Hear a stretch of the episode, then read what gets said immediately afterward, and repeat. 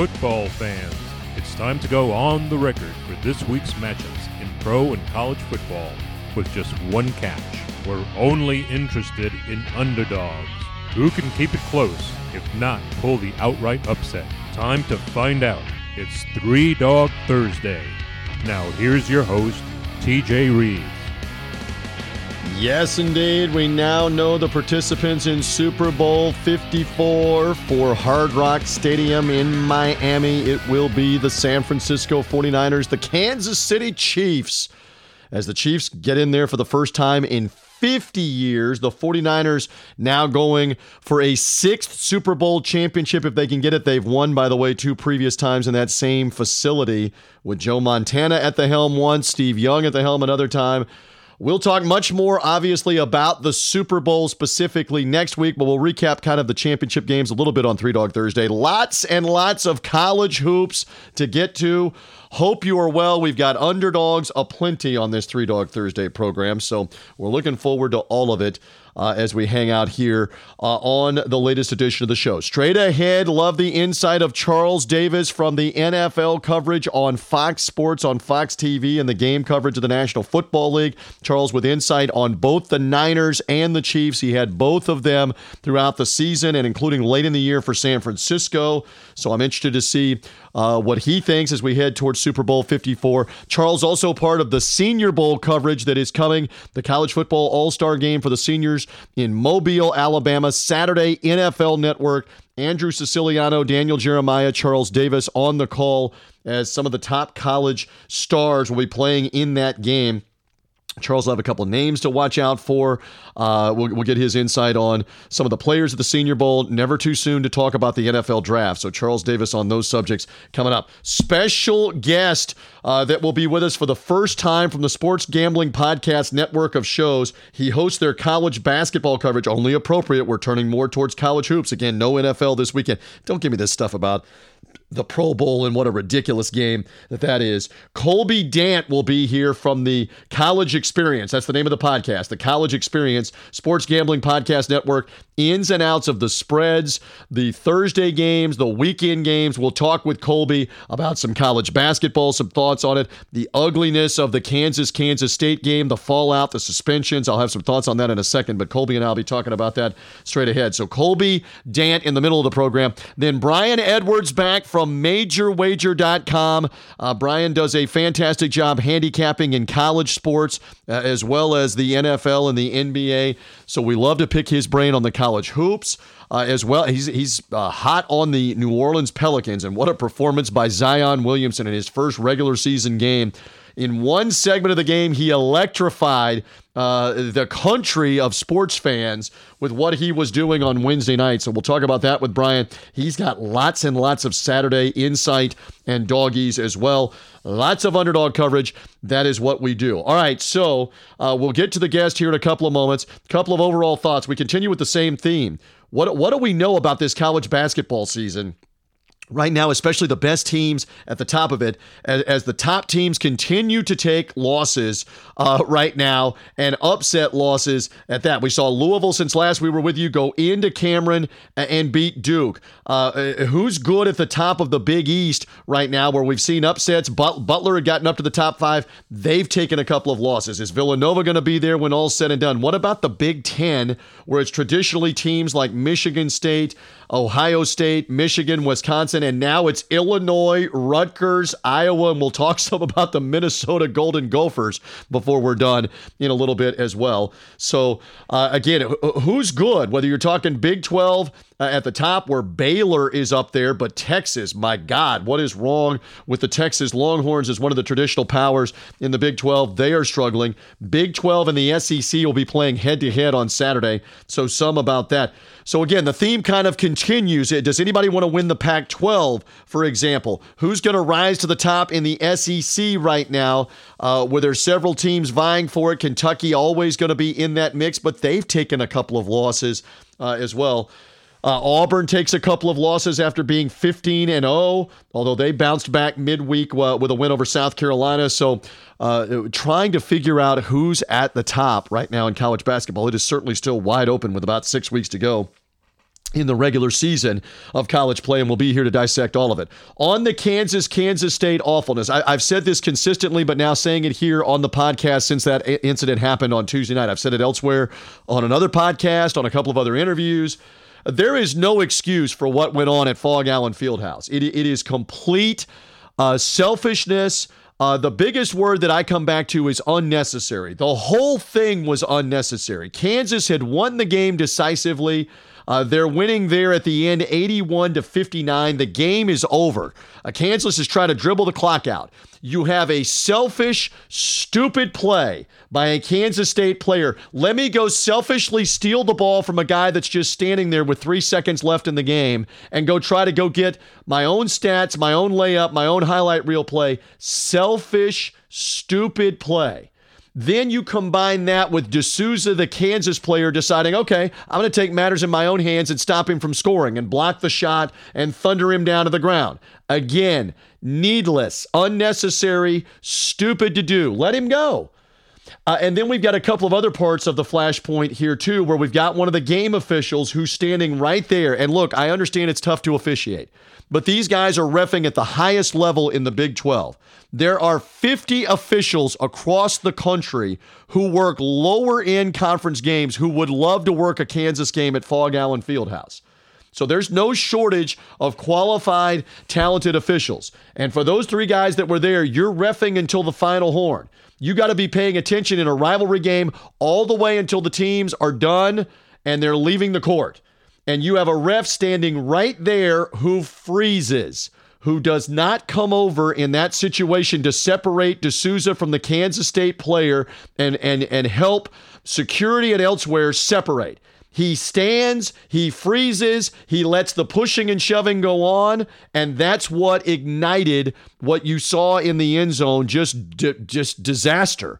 Disaster of lack of security, lack of people, Kansas State players coming off their near bench to defend their teammate, Kansas players running from the other bench because again, the game is over at this point. The horn is sounded in the arena and the game is done. And so players were coming to shake hands allegedly, and now they're running on the floor. Now you've got full scale, as I've said, Vince McMahon WWF Royal Rumble going on. And the and the sickening part is you're in the area where there are disabled Kansas fans in wheelchairs. Uh, that are unable to obviously evacuate while De Sousa is picking up a chair and trying to hit one of the Kansas State players that's in street clothes. Again, unnecessary for the whole thing. And I was a bit surprised. I know De Sousa got the boom lowered on him, and we're going to talk more about this with Colby Dant in a few minutes after we talk with Charles Davis. But I, I was a bit surprised uh, hear that uh, De Sousa didn't get the whole season, and a bit and a bit surprised. He got 12 games, but he can play in the postseason. Uh, it looks like. And it surprises me that either Bill Self or Bruce Weber or both escaped Bob Bowlesby in the conference, not saying, "Hey, this this is inexcusable. You're in charge of your programs. You're going to get a game as well." You're going to get a game suspension as well for how bad your players just represented themselves, your schools, and our conference. You're going to sit down as well here on this. So I'm a bit surprised. We'll talk more with our guests about that. But uh, a black eye. It has certainly been the big topic midweek in college basketball. And now Kansas gets set to take on Tennessee in a nationally televised SEC Big 12 game. And that will be the backdrop leading into this one uh, and, and, the whole thing again just completely unnecessary. And we, we've seen fights before in college basketball, and they're they're elsewhere in college football. We've seen brawls uh, in the pros. The what was it? The malice at the palace with Ron Artest and the Pacers against the Pistons. Uh, we've we've seen other base brawls with the ball, you know, the bean ball being thrown at a batter, and everybody's brawling out on the field it's it's common in hockey where they stand and punch each other's lights out. Although there's less and less of that now in the NHL, it's been de-emphasized. It's been going away that we don't need to just stand and fight each other. Uh, it, it just doesn't have a place to me. If you bring up kids, if you bring up young players that you're working with, you try to teach them. Don't do this stuff. It is unnecessary. It is stupid. It is selfish. There we go. I'm off my soapbox on Kansas, Kansas State. So much to get to, whether it's conversation about the Super Bowl matchup and the Senior Bowl with Charles Davis straight ahead. Lots of college basketball coming with Colby Dant, who's brand new to this podcast as a guest. Brian Edwards is a staple of this podcast uh, from BrianEdwardsSports.com, and his insight on college and NBA hoops is fantastic upcoming on the podcast. Let's get to all of it right now. One of my faves. Always love getting the chance to talk to this guy, especially now that we know the participants in Super Bowl 54. And oh, by the way, besides just 49ers and Chiefs, I can lean on him because it's never too soon, too early to start talking about the draft that is upcoming. And he is part of the NFL Network's Path to the Draft coverage uh, was in the Tampa Bay area where I'm based, uh, in and around the East West Shrine Bowl last week, college All Star game. Now the Senior Bowl All Star game going on in Mobile, Alabama, and Charles Davis there as well on the NFL Network. Always good to be with you, my friend, and so much to talk about. First of all, it's chilly back in Florida. You you left and it got cold. It's a little chilly in Mobile, but we we we have got like five layers on right now at the time that we're talking. so winter came for a couple of days, my friend. Yeah, and I understand that. I mean, I, I leave there, and you would think, okay, good, I escaped the cold, and I went right to it in Mobile, Alabama, and I wore five five layers myself yesterday. And I know anyone who lives in the northern climes and could hear our voices, they're laughing at us. Yes. And probably about the middle of their day are going to say, hold on a second. I'm not laughing at them. I'm mad at them. Yeah. You guys are soft. And we will be playing golf later in the week in 75 and 80 yeah. degree weather. That's why we live in Florida. All right. And that's see, why see, all. This, where, and, we, where we go too far. And right? we go too far. Now we're crowing about Yes. but that's why all those people in the Northeast and Canada and the upper Midwest come where? They come to Florida in December and January and February. So it all. Yeah, all all those all those people that come to visit that you're like, yeah, that's great, come visit. yeah. and they take you up on it too. All right, so uh, let's begin with 49ers Chiefs. You had both of these teams uh, as part of your duties NFL on Fox. Let's start. Uh, let's just go chronologically with Kansas City. They get the win, the explosive offense, uh, etc. They beat Tennessee. They're back in the Super Bowl for the first time in 50 years, basically two generations. Yep they're back in. You saw the Chiefs. What do you want to say about the Chiefs? What they accomplished this year, how they did it, Mahomes, etc. What about it, Charles? Well, the stuff we expected came true, and there was a hiccup there, obviously, with Mahomes' injury, the knee injury that scared the entire league outside of people who had to actually play Kansas City and thought they were pretty good this year. But once he got back, got healthy, they got Tyreek back health, Tyreek Hill back healthy. Damien Williams was healthy at running back. The offensive line came back. That's the little, that's the part that no one is really talking about, in my opinion. Getting Eric Fisher back at left tackle, getting Stefan Wisniewski in to solidify left guard after Andrew Wylie got hurt. Uh, Mitchell Schwartz is a Pro Bowl, All Pro right tackle. That's been a big deal for them defensively, you know, they ran, everybody ran all over them all year long for the most part. And then down the stretch, Steve Spagnuolo, defensive coordinator, that Novocaine took effect, and they started to play well. And getting Chris Jones back to play in the AFC Championship game was huge. Trying to deal with Derrick Henry, started out with 61 yards early in the game, looked like Derrick Henry only what eight more yards the rest of the way, and Kansas City swamped them. So that's what you get with them. If you, if you can't deal with their defense, if you can't put points up on their defense, you've got a real struggle on your hands because it's hard for your defense to hold down Kansas City. No doubt. Uh, and again, as part of your duties with Fox, you get to kind of meet behind the scenes uh, with these guys in advance of the game. I want to ask you first about uh, Patrick Mahomes and then Andy Reid. How, how has Patrick Mahomes struck you when you've dealt with him? You've dealt with a lot of superstar players and quarterbacks. Give us a little insight on being around Mahomes as, as there'll be so much conversation about him over the next two weeks just an just to me an extraordinary young man in so many different ways and look, you and I both in our profession, we're we're fortunate enough to deal with a lot of people, and sometimes we walk away going, "Yeah, it'd be fine if I never deal with that person again." You know, Mahomes is not even close to that category. He is he is he is professional, yet effervescent. He's he's genuine, I believe. Obviously, you're not gonna, you know, if you don't abuse his time, you're gonna be fine. And the one thing that I got, I got from behind the scenes, didn't come from him you know, national endorsements, all that. You can imagine, TJ, everybody's coming at him, right? He will only take something one he believes in, which is the standard. That's what we hear from people. Okay, that's great. I believe in this product. But the second thing is, whenever the shoots or the or, or the meetings or whatever takes place, wherever they are, if the workout isn't available for him, the workout that he desires, whether it's throwing, lifting, running, whatever, to his satisfaction, he's not going to do it. Interesting. Football, Football is first and foremost. Anything that gets in the way of football, that that just goes right out the window. He doesn't make adjustments for that. That that that's kind of like you know his non-negotiable, and I think that that's just one of the beauties of the thing. He's a kid who's in love with the game and still wants to get better and keeps working on it. And he's not just relying on his splendiferous athletic gifts. He wants to try and hone them at all times, and that's one of the things I took away from him. I love Charles Davis for so many reasons. I've been around him for a while. Splendiferous is a word I don't think he's ever used with me on the Three Dog Thursday podcast. I love that uh, about him. You see him on the NFL on Fox. We're going to get to the Senior Bowl uh, coverage, the NFL Network, and the draft uh, and all the coverage uh, that is already underway, even in January on the NFL Network in a moment or two. Same kind of question about being around Andy Reid, who's now back in the Super Bowl for the first time in 15 years since he had the Eagles there. You were around him a couple of times this year in game duties, production meetings. Tell me more about the Andy Reid you were around now, because you've been around him a while. You you were around him around him uh, again this year with the Chiefs. Yeah. What about it?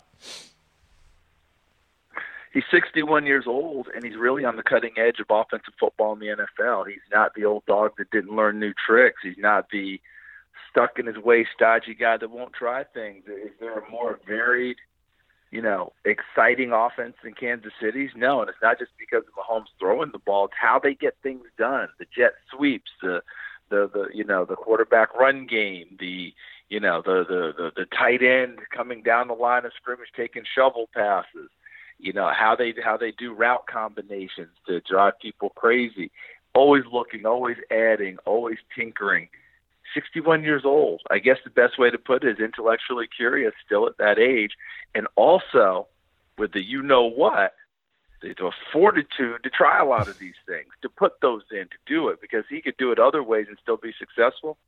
But he puts it in, and it's, it's just absolutely amazing. And the other thing is, he's been around the game so long, TJ, that there's no no panic in him. We went there and saw them against Minnesota, I think, mid-season Mahomes wasn't wasn't likely to play, didn't play in that game.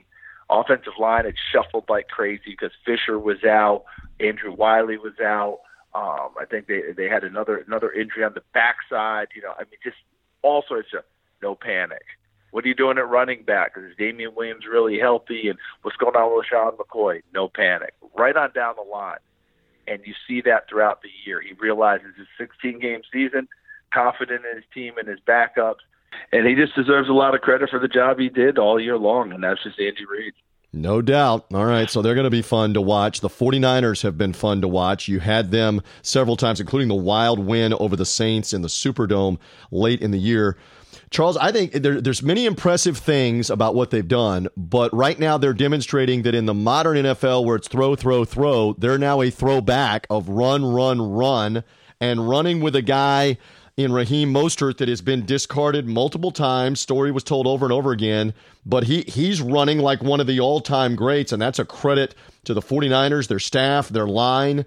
But the, the fascinating thing is they've they're doing it a different way in the postseason by running the ball. Yeah, this is this is old school, isn't it? And here we are, the hundredth year of NFL football and it's darn near how the NFL football began. you know, it's not it's not single wing, it's not you know rugby style where everyone gets together and just beats on each other. But if you're talking about, you know, look, the Dolphins had that perfect season in '72. Would Bob Griese throw seven passes in the Super Bowl, something of that nature, six, seven passes? Jimmy Garoppolo threw eight right, in, in, in, in, in the playoff game or something like that. What so did Bradshaw? What Bradshaw, Bradshaw, said yeah, Bradshaw said on the podium to him that I threw eleven and we won the Super Bowl. Whatever it takes, right? Whatever it takes. And look, that's back to back games where the 49ers have run it over 40 times. And they'll do it again if given the opportunity. And this is the thing about Kyle Shanahan as a head coach and a play caller we always talk about it. You you use it as well, I'm sure, TJ. Ego-less play callers, and what that means is we see those play sheets that everyone has, and they look like the menus from the Cheesecake Factory. the bottom line is the guys with ego will want to call all the sophisticated stuff that's on their play sheet, whether they need to or not. The guys without ego say, "Hold it a second, that off tackle run just just worked six times in a row. I'm gonna call it the seventh time." And that's what Kyle Shanahan's about. And his team gains confidence from that. They know he'll dial up something crazy if he needs to or sophisticated. But if they're just beating people up and Raheem Mostert's not getting touched until 10 yards downfield, he actually gives the offensive line and the tight end and the wide receivers what they want. Another play to beat up on someone. And that's what the 49ers have done this playoffs few more moments with Charles Davis hanging with me here as part of the NFL Network, part of Fox Sports' coverage of the NFL, and now uh, shifting over to the NFL Network and the draft. And I'll talk for a moment or two with him about that before we get out of here on Three Dog Thursday. Uh, again, the 49ers and this story. They were in the Super Bowl in the 2010s with Jim Harbaugh. I get that but you really they had a long drought before that and they've had a drought of 25 plus years now of not winning it going back to steve young and ironically it was in miami uh, when steve young threw the six touchdown passes and beat the chargers in miami in the super bowl for the Bay Area, the San Francisco Bay Area, for the 49er fans, this is quite a moment, quite a return to the big game, such a storied franchise. You've been around it now a bunch, doing their games, etc. Elaborate more, Charles, for the audience here about that part.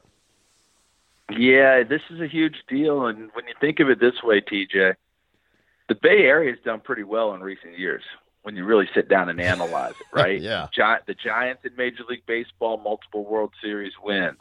The Golden State Warriors run in basketball, all right? The only thing that's been missing, and 49ers fans have really missed it, is the 49ers having their run, and here they are back. Third year, John Lynch is the GM, Kyle Shanahan is the head coach. Remember when it came together, everyone said, oh my God, a guy with no experience is going to be the GM. How can that happen? third year they're in the Super Bowl and they've done well with their collaboration. This is a big deal. This is a, a huge deal. And don't forget for the annals of the NFL, when you think about that time frame in the 80s and into the 90s, 49ers were preeminent. You know, Bill Walsh leading it, you know, Joe Montana and Steve Young, Jerry Rice.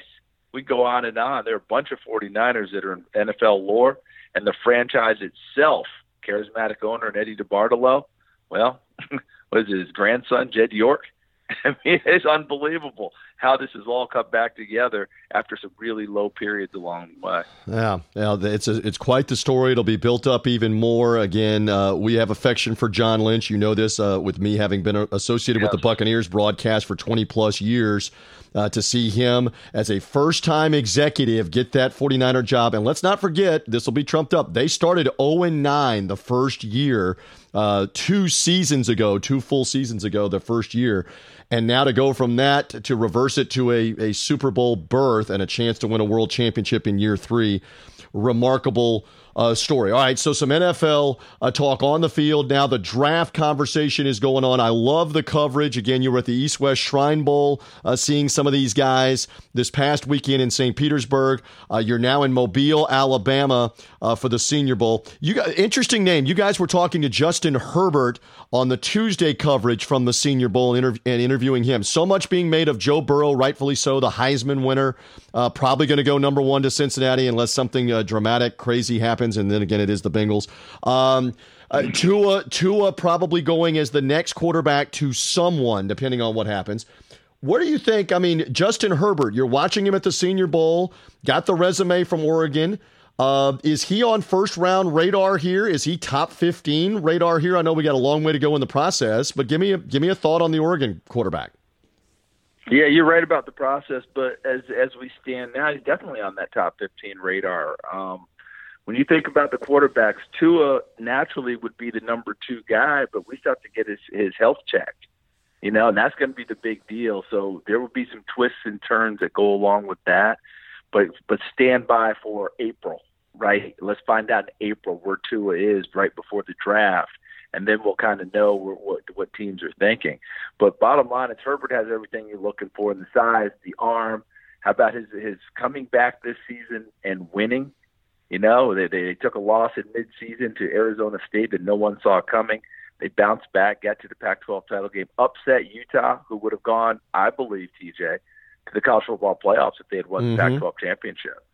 And you know, I think I think that committee was desperate to get a Pac-12 team in, and no one revealed for themselves. You know, no one gave they didn't give it to them.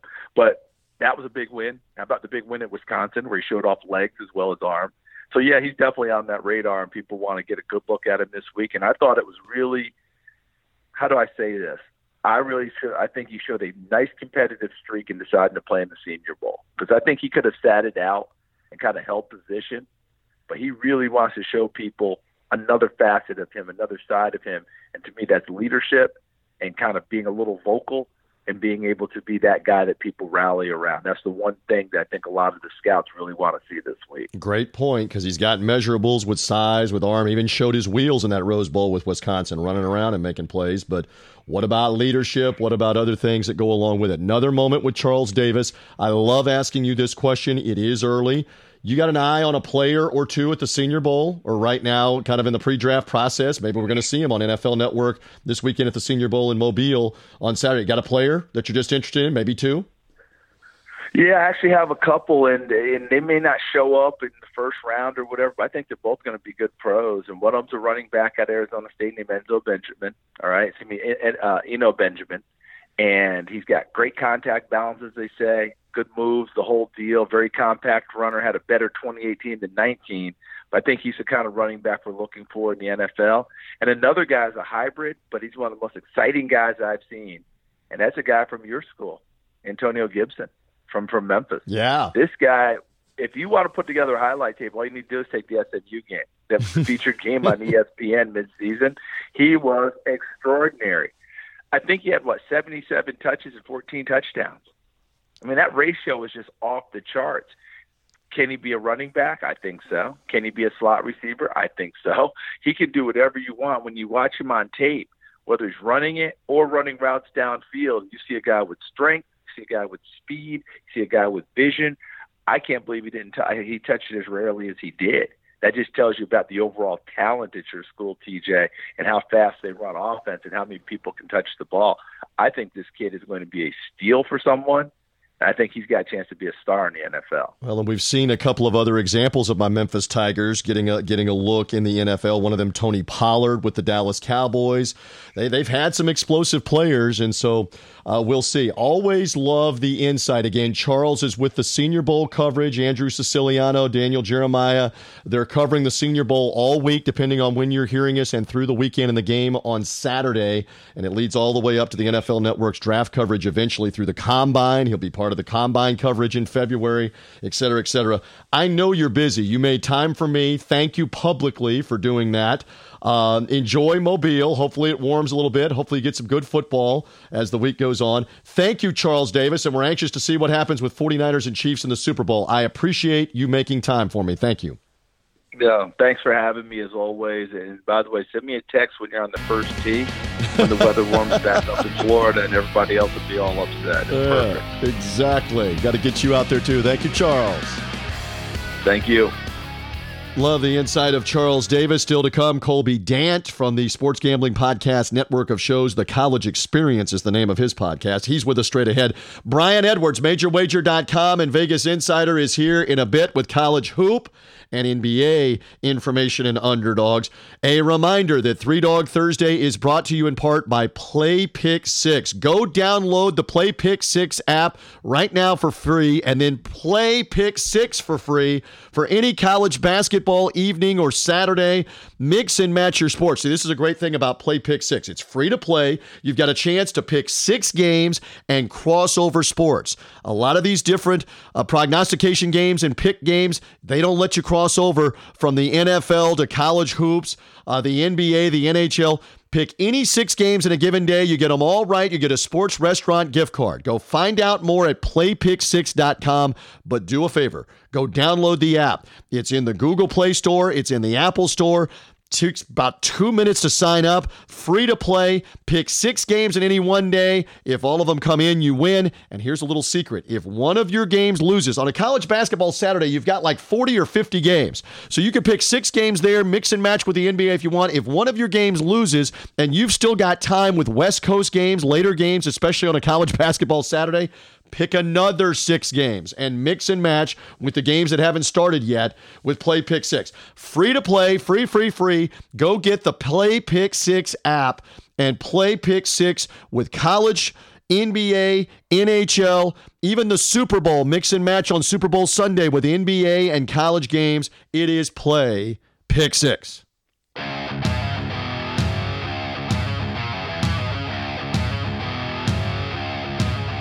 Dogs are barking. Who will get it done this week? Three Dog Thursday now continues. Here again is TJ Reeves. As advertised, we have a rookie jumping on Three Dog Thursday, and I've heard big things, big things about Colby Dant from the Sports Gambling Podcast Network. Colby handles the College Experience podcast. That's the name, the College Experience. Who knows what all that entails? Uh, it certainly entails gambling and spreads, but it could entail a lot of other things. Use your imagination. And Colby with me now to talk some college hoops, potentially a Thursday night underdog, uh, but he is salivating at a couple of hairy dogs, maybe for Saturday in college basketball as well. First of all, good to have you here. Any friend of Sean Green and Ryan Kramer's is a friend of mine, even though we're just getting acquainted. Good to have you hanging out here on Three Dog Thursday, Colby.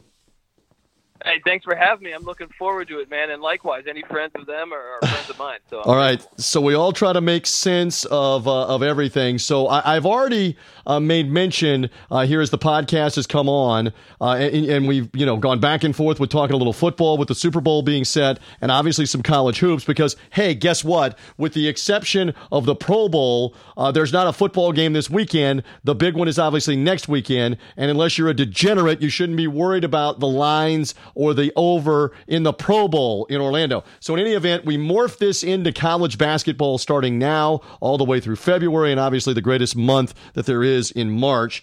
Um, and so I, have said at the beginning of the show a, a, bit about the Kansas Kansas State melee, which is dominating midweek off the court in college basketball. Colby, your take on what happened? Uh, we know that De Sousa, the Kansas player, got the boom lowered on him, 12 game suspension. The K State player Love that was in the street clothes uh, that was that was throwing haymakers, he got eight games. What's your take on that ugly, ugly scene at Phog Allen Fieldhouse Tuesday night?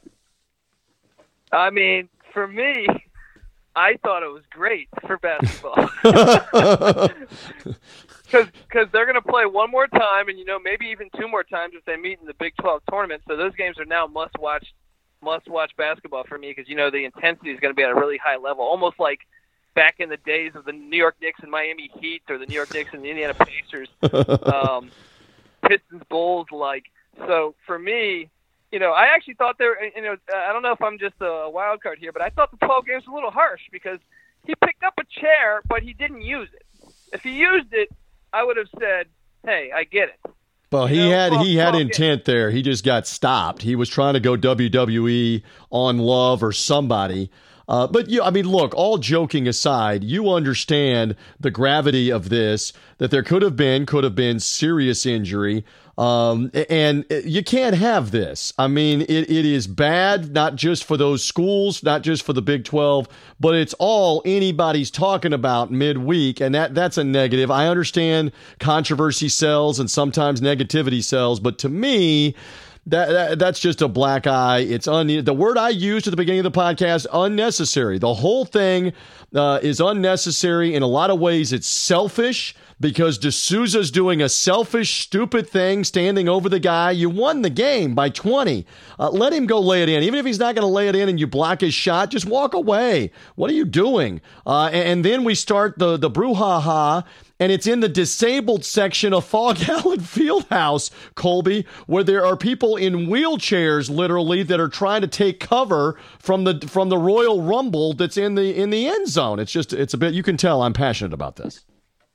No, no, no. Yeah, that's that's obviously horrible, man. And and obviously, I agree with you on like the guy didn't need to even play defense. The game was over. There's two seconds left in the game, so just let him lay it up. So I mean, yeah, you're you're 100 percent right. Now, for the sake of like, to me, the rivalry. That's all I'm saying is it's going to make the games intense. I, I completely agree.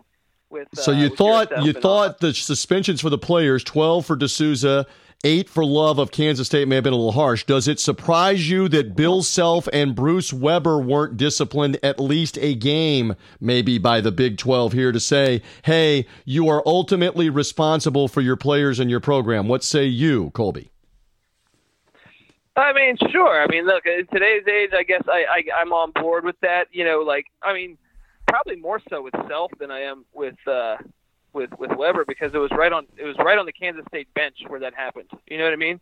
So uh, you should expect your players to react when when when something like that happens foolish at the very end. But I mean, I don't know. I mean, I I I, wouldn't I wouldn't have been mad if they had given him a, a game or two suspension, but I just thought the 12 was I don't know. Maybe I'm crazy, man. I just think it was like, you know, okay, I get it.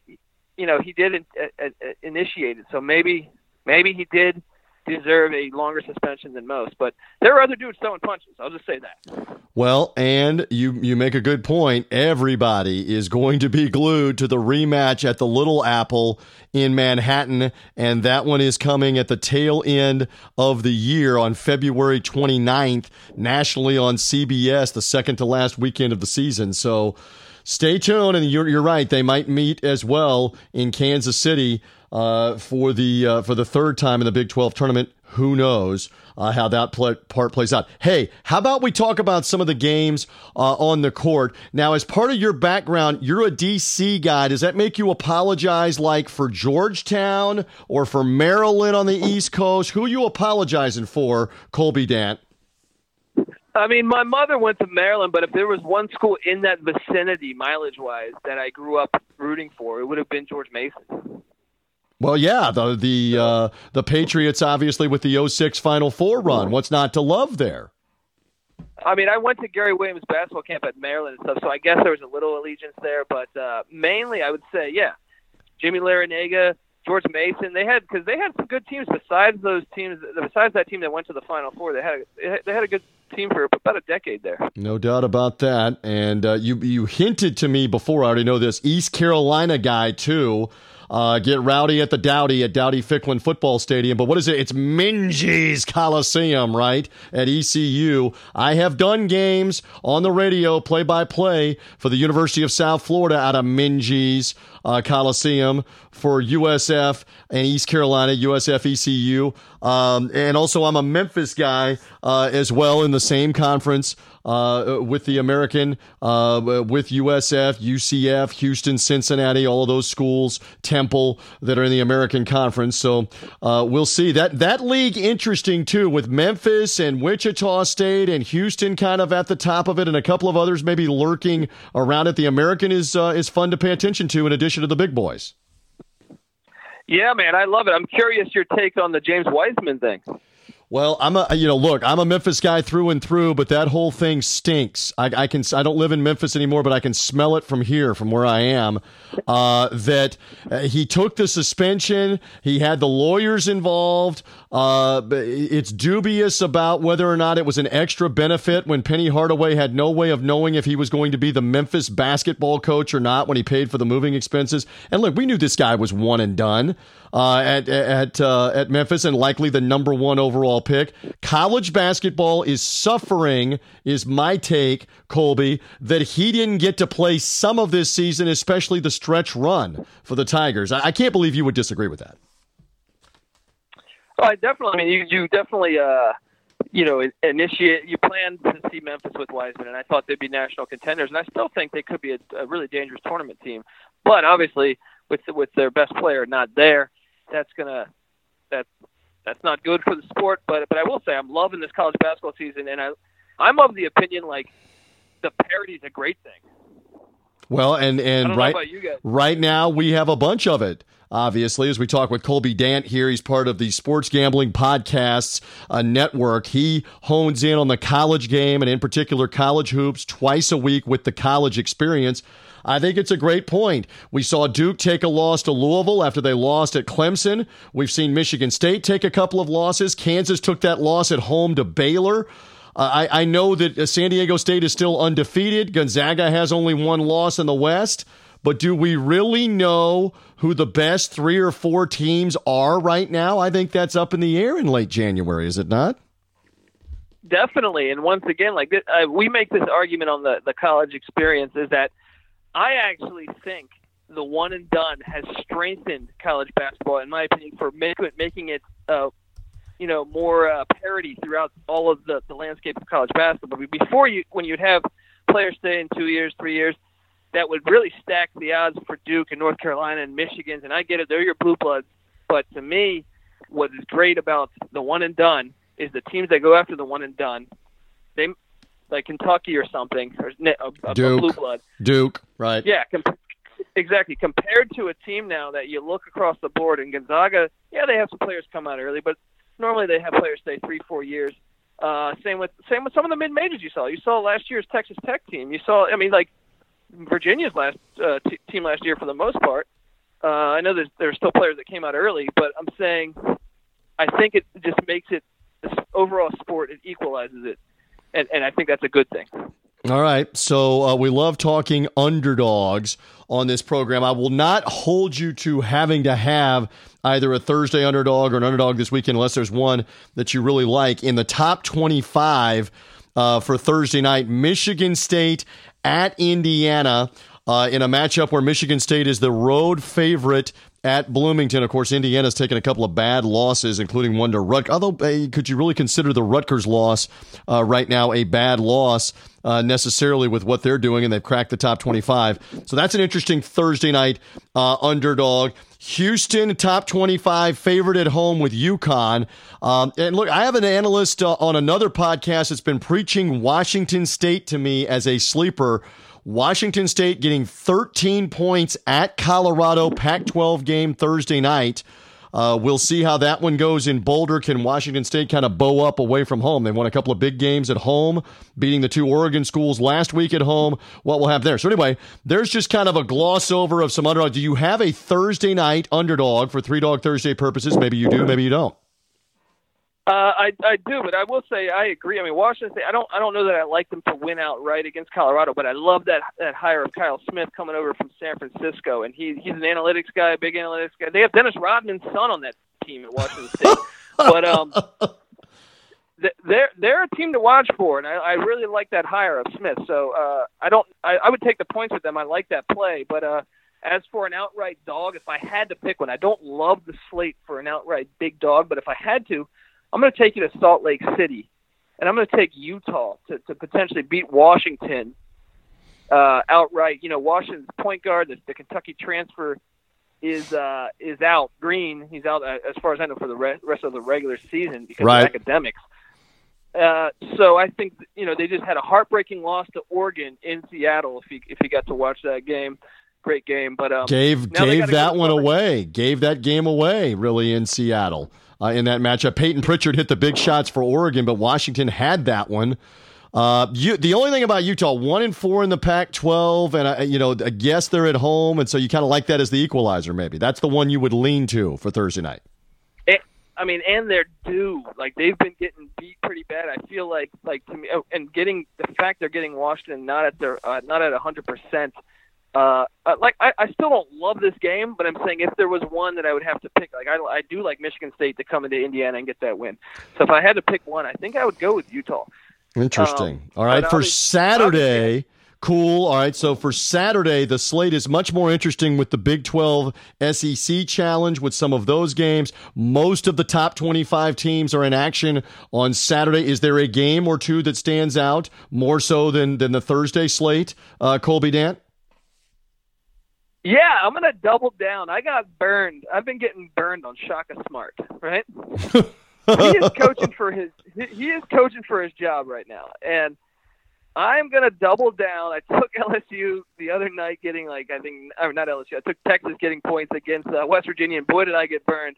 But I'm gonna I'm gonna ride with Texas to beat LSU in Austin. Ooh, and and more than likely LSU will be the favorite. Again, you can check for Three Dog Thursday purposes. We don't have access to the lines yet, but we believe LSU, who uh, who right now has gotten off to a six and zero start in the SEC, got the last second win with Florida. We believe they would be favored.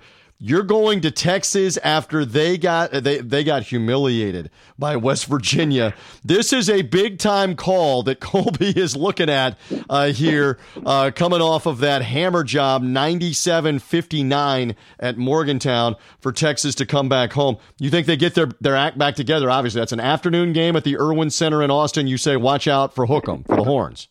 Well, well, I mean, look, I they've lost two in a row. I I watched that Kansas game where Kansas came into Austin and Texas was playing with Kansas pretty much the whole game. Final stretch, Kansas pulled away. So I don't think they're as bad as that West Virginia score indicates, and I think Shaka Smart knows that he can't afford to keep losing. So the the magnitude uh, they they need this win as bad as anybody in college basketball, and they're at home. And I think LSU might even be a little bit. I know they're they're barely ranked. I don't even know in some polls if they are, but uh, but LSU I, I, they, they almost lost to Florida. They almost they, had a game winner against Mississippi State. So I don't know that they're truly as good as their record indicates. Interesting. All right, couple more moments. Love talking some college basketball. It is Three Dog Thursday.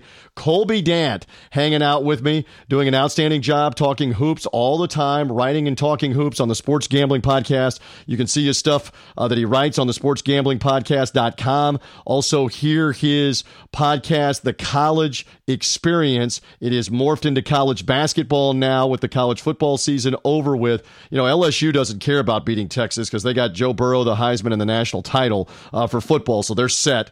Uh, at least for right now, the, the, basketball would be gravy. But anyway, Colby uh, talking twice a week on Mondays and also on Thursdays on the College Experience podcast on the Sports Gambling uh, Podcast Network of shows. All right, so did you have one more that you liked for a potential underdog? I sensed yes that you had another one. Yes, certainly I do, and I will say also this, man. We handicap every single Division One college basketball game over at the SportsGamblingPodcast.com. Locks included. Yeah. Just want to throw that out there. Yep. We're covering the MEAC. We're covering everything. Wow. So, uh, they're going. They're going obscure. If you want Ohio Valley, they got you. If you want Ivy League, they got you. Am I right? You want Big West, they got that yes. too. Just look for it. You, you, you are correct. I like UC Irvine to win the Big West this year again. but anyway, I, I'll get to I'll get to. I, I'm going to call for. Uh, so we think we think that uh, Florida might be favored. So I'm going to throw that off the board against Baylor, and I'm going to say, how about I stay out west, and uh, you know I know I was talking Utah before, so I'll stay in the Pac-12 and take Arizona State. You know, in Tempe, I know Arizona State they're not as good as years past, but in Tempe that place gets lit, and this is a rivalry game. Arizona's been Jekyll and Hyde to me. You know, they, they they're clearly more talented than Arizona State, but they're coming off a huge win against Colorado. I think perhaps Arizona State might be the team to get the dub in Tempe. That place is going to be on fire. Uh, you are aware that these teams played about two weeks ago 75 47 Arizona at home. You're thinking reversal of fortune? Is that what I'm thinking here? You're thinking this? I, I was aware of that, but I, I, I, I think that's the motivation there. But like I said, I mean, originally I was going to take Baylor to beat Florida. Right. I mean, Florida to beat Baylor. I'm sorry, Florida to beat Baylor. But if Florida's favorite, right, we're unsure. We're because even though Baylor's ranked number one, as crazy as it would sound, it's in Gainesville. I, I, I'm no handicapper. I'm no odds maker. Give me an educated guess. Could Baylor be the underdog there? I think they could be by a point or two.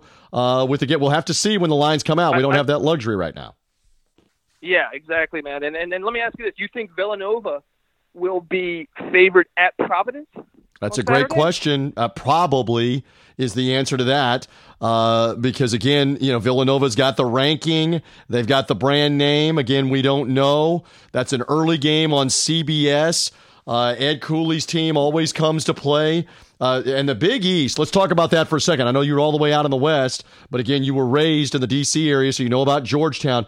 The Big East likely is going to have six, maybe more, maybe seven teams in the NCAA tournament when you look how good they are in the net, uh, etc. So we, we got to start paying attention to like Villanova Providence coming on Saturday. Pay attention to what Seton Hall is doing. Pay attention to what Butler has been doing, uh, as well as a couple of the others there in that conference. Yeah, don't don't sleep on DePaul. I know they started out 0 and 3 or 0 and 4 in conference, but they're a good team. And you know, I, I I really like this Providence team. I know they struggled early on, but they're a veteran team. Ed Cooley's a great coach, so I would like them to to to, to upset Villanova. But in general, yes, the Big East is uh is loaded. I made the argument on our on our college experience episode earlier in the week that they should just put all 10 teams in the Big East in the tournament because I think they're that good.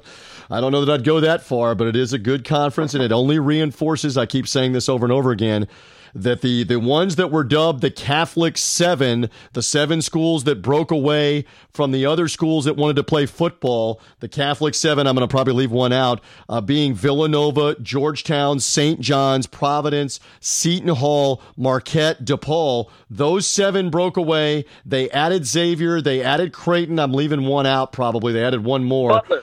Butler is the other one. Thank you. Uh, they look genius right now for what they did because they're they're revenue sharing among those schools. They're putting multiple four, five, six teams in the NCAA tournament every year. Villanova won two championships on their watch, and they didn't have to share it 14 ways. They only shared it 10 ways. So they're looking smarter and smarter with uh, with what they did, and we'll see if some of those schools uh, can go deep. And, All right, yeah, go. And they're they're grabbing UConn. Well, right, and UConn coming back into the fold because UConn realized the same thing. We are losing money uh, uh, like a faucet. Uh, like a like Niagara Falls, we're losing money off of football. Let's scale down football. Let's get back to the basketball rivalries and get back to being a basketball school with some of the rivalry teams like Villanova, Georgetown, Providence in the, in the proximity. Uh, Seton Hall, St. John's. And so, yeah, we'll we'll see how that goes. We got to run here in a moment or two. I give you the floor. I love doing this. Give me anything else here that we didn't cover, something that's on your brain you've been talking about on the college experience. Uh, tell me, an, uh, it could be a player, it could be a coach, it could be a team, somebody we're not talking enough about that we should know more about, et cetera, et cetera. What else? Anything else, Colby? Uh, well, I mentioned recently on, on my podcast that I was really well about a week ago. I was covering Houston, but they it seems like now Houston the cat's out of the bag. The Houston Cougars were a young team. Uh, Sampson, obviously proven coach, and as the season gets continues to go on, I expected them to get better and better and better. And I know you're a Memphis guy, so I, I know right now Houston appears to be the front runner because they won at Wichita. But I think it's going to come down to those three. But I really like what Houston's got when I watch them play. I think they're going to continue to get better. And another team that's kind of flying under the radar is Mississippi State. Mississippi State has blown out a couple, and I think they did. it. I think they beat. They end up beating Arkansas tonight? I, I I took this call as this game as the game was close, but they were beating Arkansas last I saw. But uh, they they've won some big games in a row. I think I mean two two or three blowouts in a row. So I, I think Mississippi State could could really ruffle some feathers in the SEC. Yeah, in. Stark in Stark Vegas, they did get the Wednesday night win over Arkansas to improve them to three and three. And if you project ahead uh, on the weekend in the Big Twelve SEC matchup, Mississippi State at Oklahoma. At the Sooners on Saturday afternoon. Keep an eye on them. And you mentioned the Houston Cougars. They will play uh, in Tampa here, where I am against uh, South Florida. They've had a couple of big wins, including the Wichita State win. So we'll see what else is looming for uh, Kelvin Sampson's team, which was one of the darlings uh, of the NCAA tournament last year uh, as well, for what Houston was able to do. Again, Colby Dant, love the insight uh, of Colby. Fo- follow him on social media on Twitter at the Colby D, the capital letter D, the Colby D. And plug away again on the podcast and how they find you, how they read you, etc. Go ahead, Colby.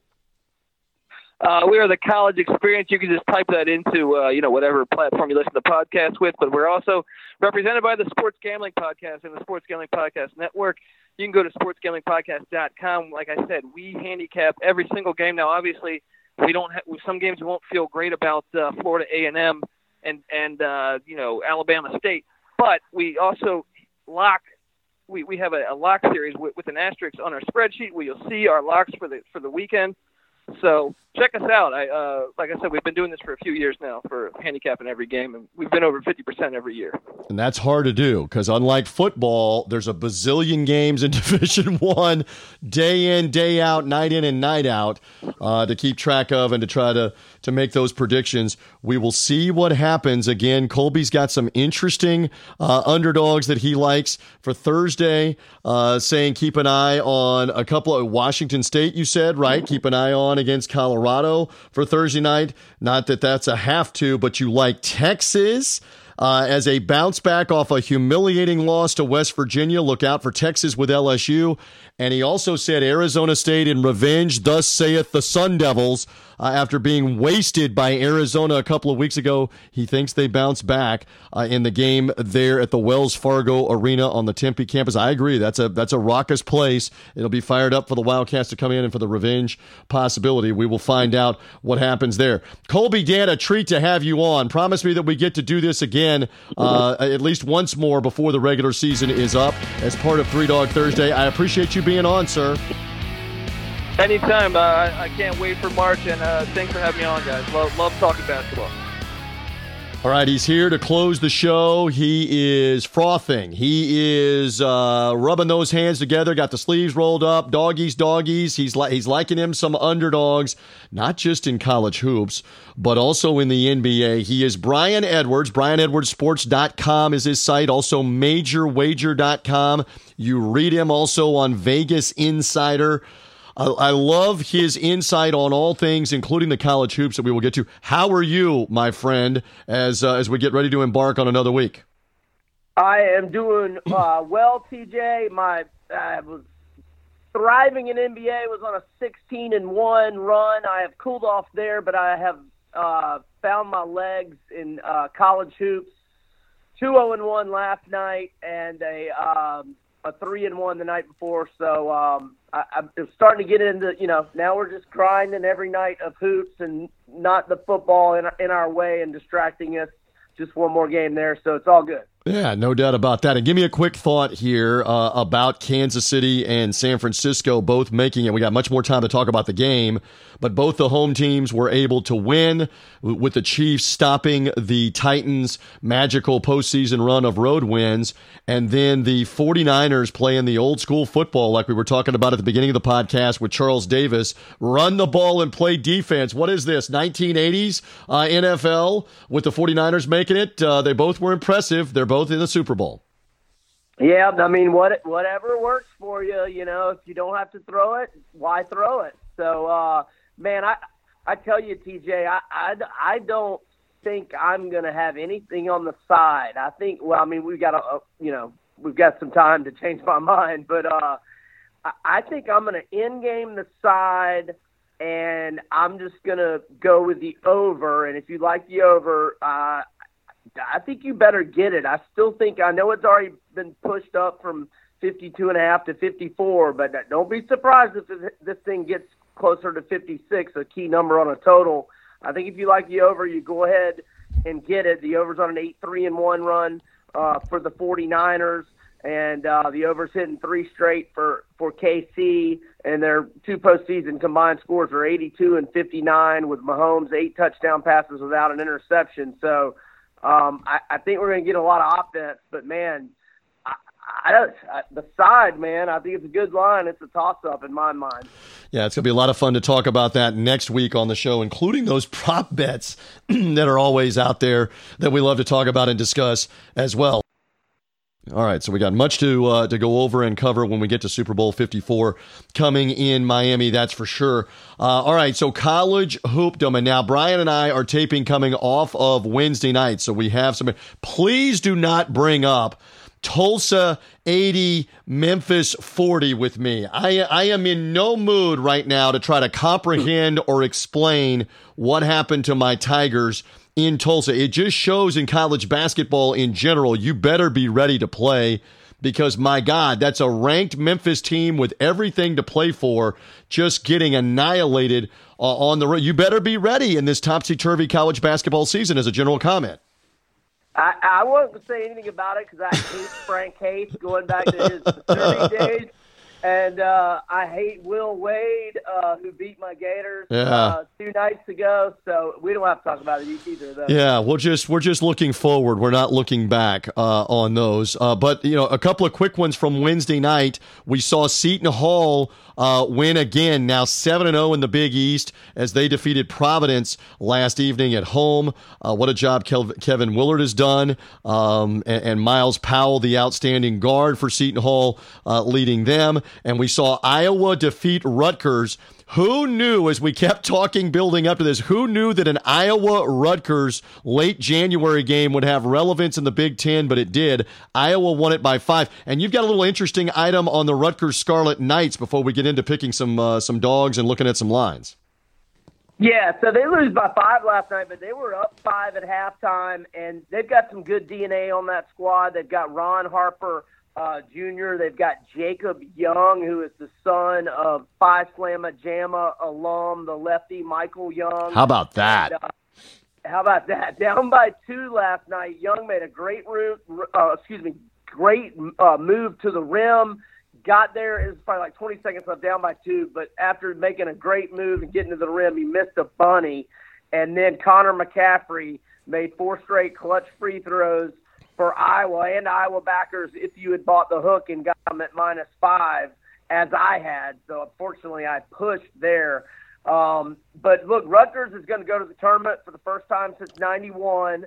Their KenPom rating did not change uh, with that loss and uh, Rutgers is on a 12 1 and 1 against the spread uh, roll right now, and the under was 7 and 0 in their last seven, but obviously that 85 80 game flew over. But uh, Rutgers will be a big favorite on Saturday. But just uh, this Steve Pikiell has done a great job, and Rutgers is on its way to the tournament. And even even without Jordan Bohannon, Iowa's really good. They can beat anybody at home and uh, they're they they're very solid. Garza, the big man underneath Wieskamp.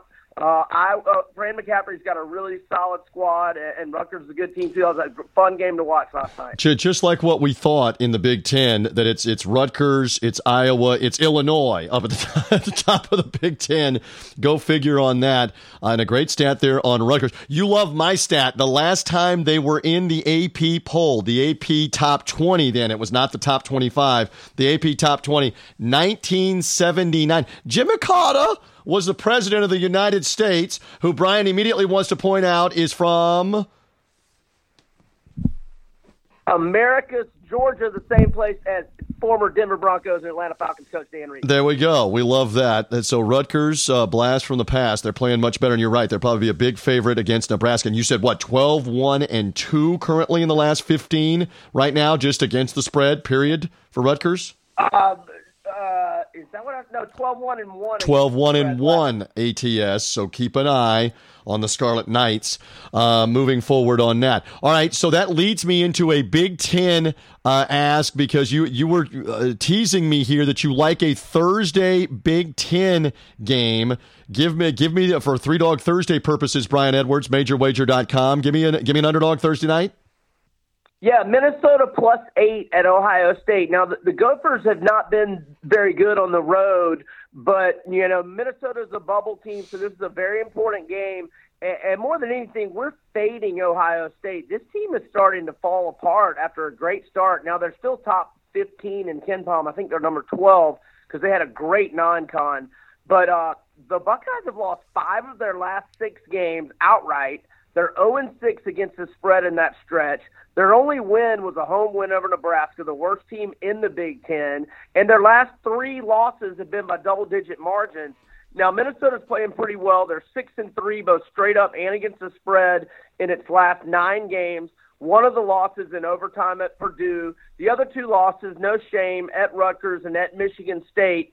Um, and look, the Gophers already play. I know it gives uh, the Buckeyes the revenge angle, but at the barn earlier this year, Minnesota beat Ohio State by 13, and they're catching eight here. Uh, you know, maybe you can make the argument, okay, Ohio State, this is their get right game, but whatever, man. They, they've been struggling for weeks now. I like to go for plus eight. Well, and they've got an outstanding big man um, in Daniel Oturu. Oturu right now uh, leading them at 20 points, 20 and 12 a night uh, for Minnesota. So, again, this is not necessarily just Michigan State, Michigan, Ohio State. You got to pay attention to Minnesota as well. So, you like the eight points on Thursday. And again, you may be listening later in the weekend on Three Dog Thursday and know how brilliant Brian Edwards was with that game. Uh, more than likely, he will be brilliant because he's been rolling along with some college basketball. Um, all right, so uh, we, we turn our attention to Saturday. We've already talked some about the Big 12 SEC, or however you prefer it, SEC Big 12 Challenge. One day in late January on a Saturday, they always have these battles and matchup, and there's a couple of them that have your attention right now. We don't have the lines officially in front of us, but we have good speculation. So, what are you what are you thinking here for Saturday? Well, if Texas Tech is a home underdog to Kentucky, and I, I believe they will be, not by much, probably three or four. Um, I think that's a game Texas Tech is going to win outright. That'll be a very hostile uh, environment in, in Lubbock, and um, Chris Beard's team plays well at home, and you know Kentucky's youth. Uh, I could see them getting tripped up there. Um, I think Florida I liked how Florida played at at LSU the other night. They lose by two. They had a buzzer beater to force overtime that that counted, and then they went to the replay booth and it uh, didn't get it off by just a millisecond. Right. But um, no shame in that, and they they spanked Auburn at home. They spanked Ole Miss at home. Their last couple of home games uh, had the big rally against Alabama. I, I think Florida will will beat Baylor. Um, so we'll see. I think it's a, debate a right now. I want I want your opinion. You do this for a living. Uh, we don't know. The lines will be out on Friday. It's Three Dog Thursday. I believe Florida. My educated speculation will be something like a one or two point favorite. Am I am I wrong? Am I off that Baylor with that number one ranking coming in as a road team might be the road favorite? What do you think there at the O'Dome? Uh, no, I agree. I, I think Florida will be uh, one to two and a half point favorite uh, is my guess. Uh, they'll throw it out like that, and then we'll see what the market does. I mean, people could jump on Baylor, and, and they could become the favorite. But I think Florida will open uh, a one to two and a half point favorite.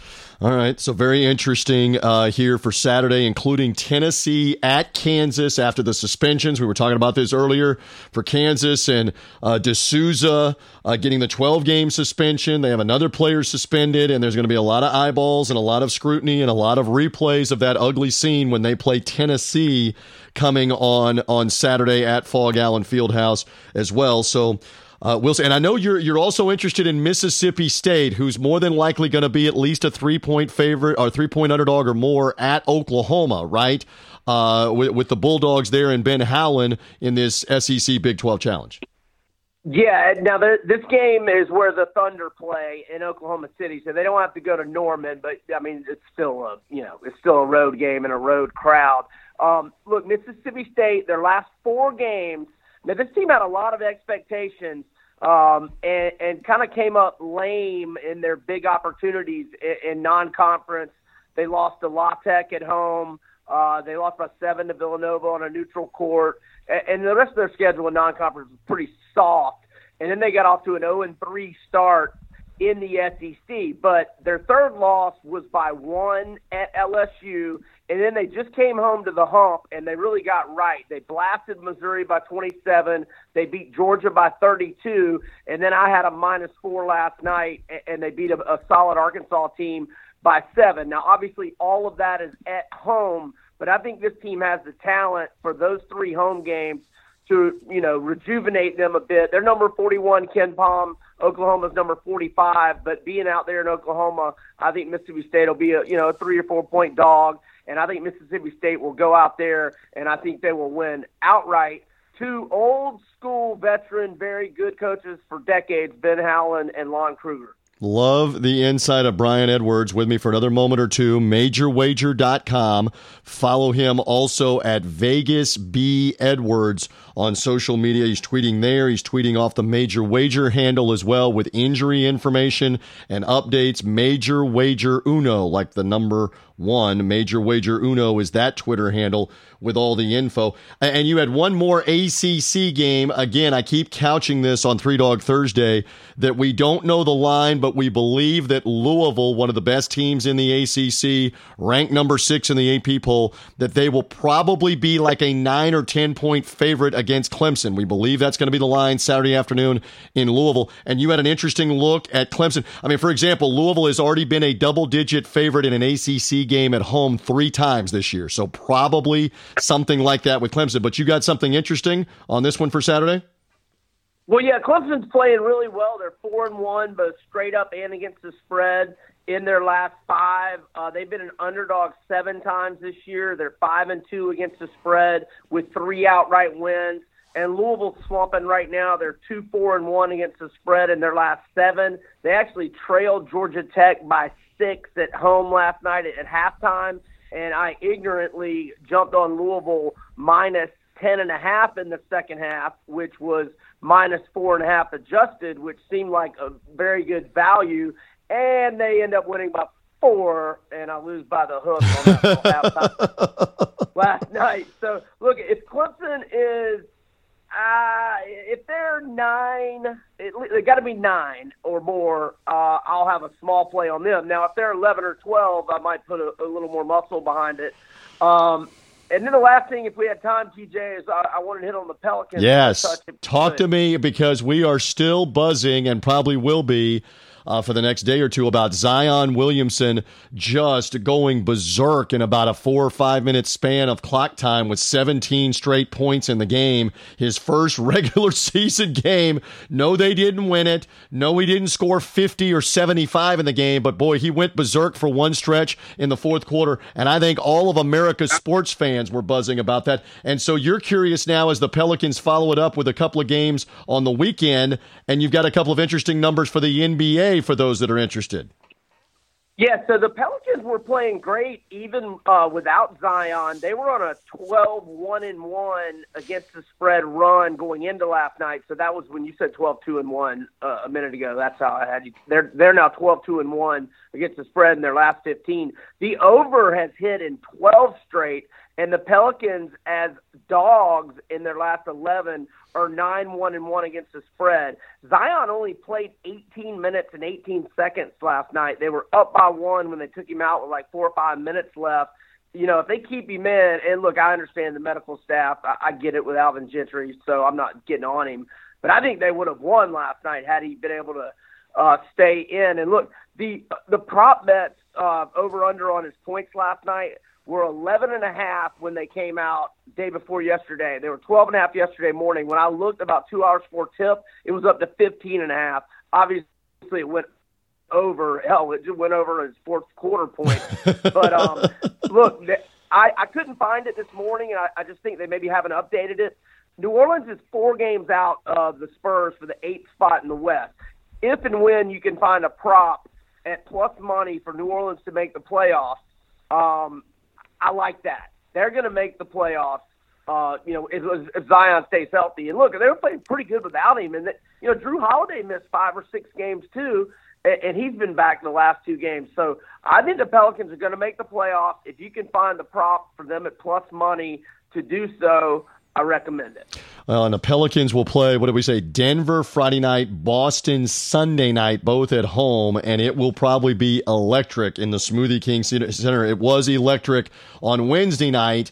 Uh, look out now in that town not just the Saints, not just the LSU Tigers uh, that just got done traipsing through the, the Superdome next door against Clemson to win a national title, but the Smoothie King Center might very well be a tough ticket, especially for that Celtic game on Sunday uh, with Zion and company there. So we're paying attention to a little NBA on Three Dog Thursday as well. Brian, I always love the insight. Tell the fans about your sites, your information, your social media, how they find out more about you.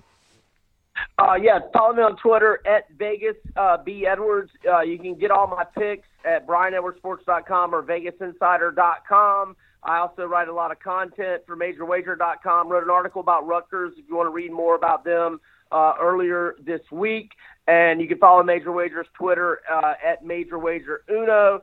TJ, thanks as always. Enjoyed it. Have a wonderful weekend, my, my man. Yeah, we always love his insight. And again, whether it's on MajorWager.com or with Vegas Insider, he has great insight on the college hoop game. Here we go uh, with a lot of fun on another weekend. Watch out for Minnesota Thursday night for one of his underdogs. Then he gave you two or three of them to keep an eye on. Uh, teams like Texas Tech, maybe home doggy with Kentucky.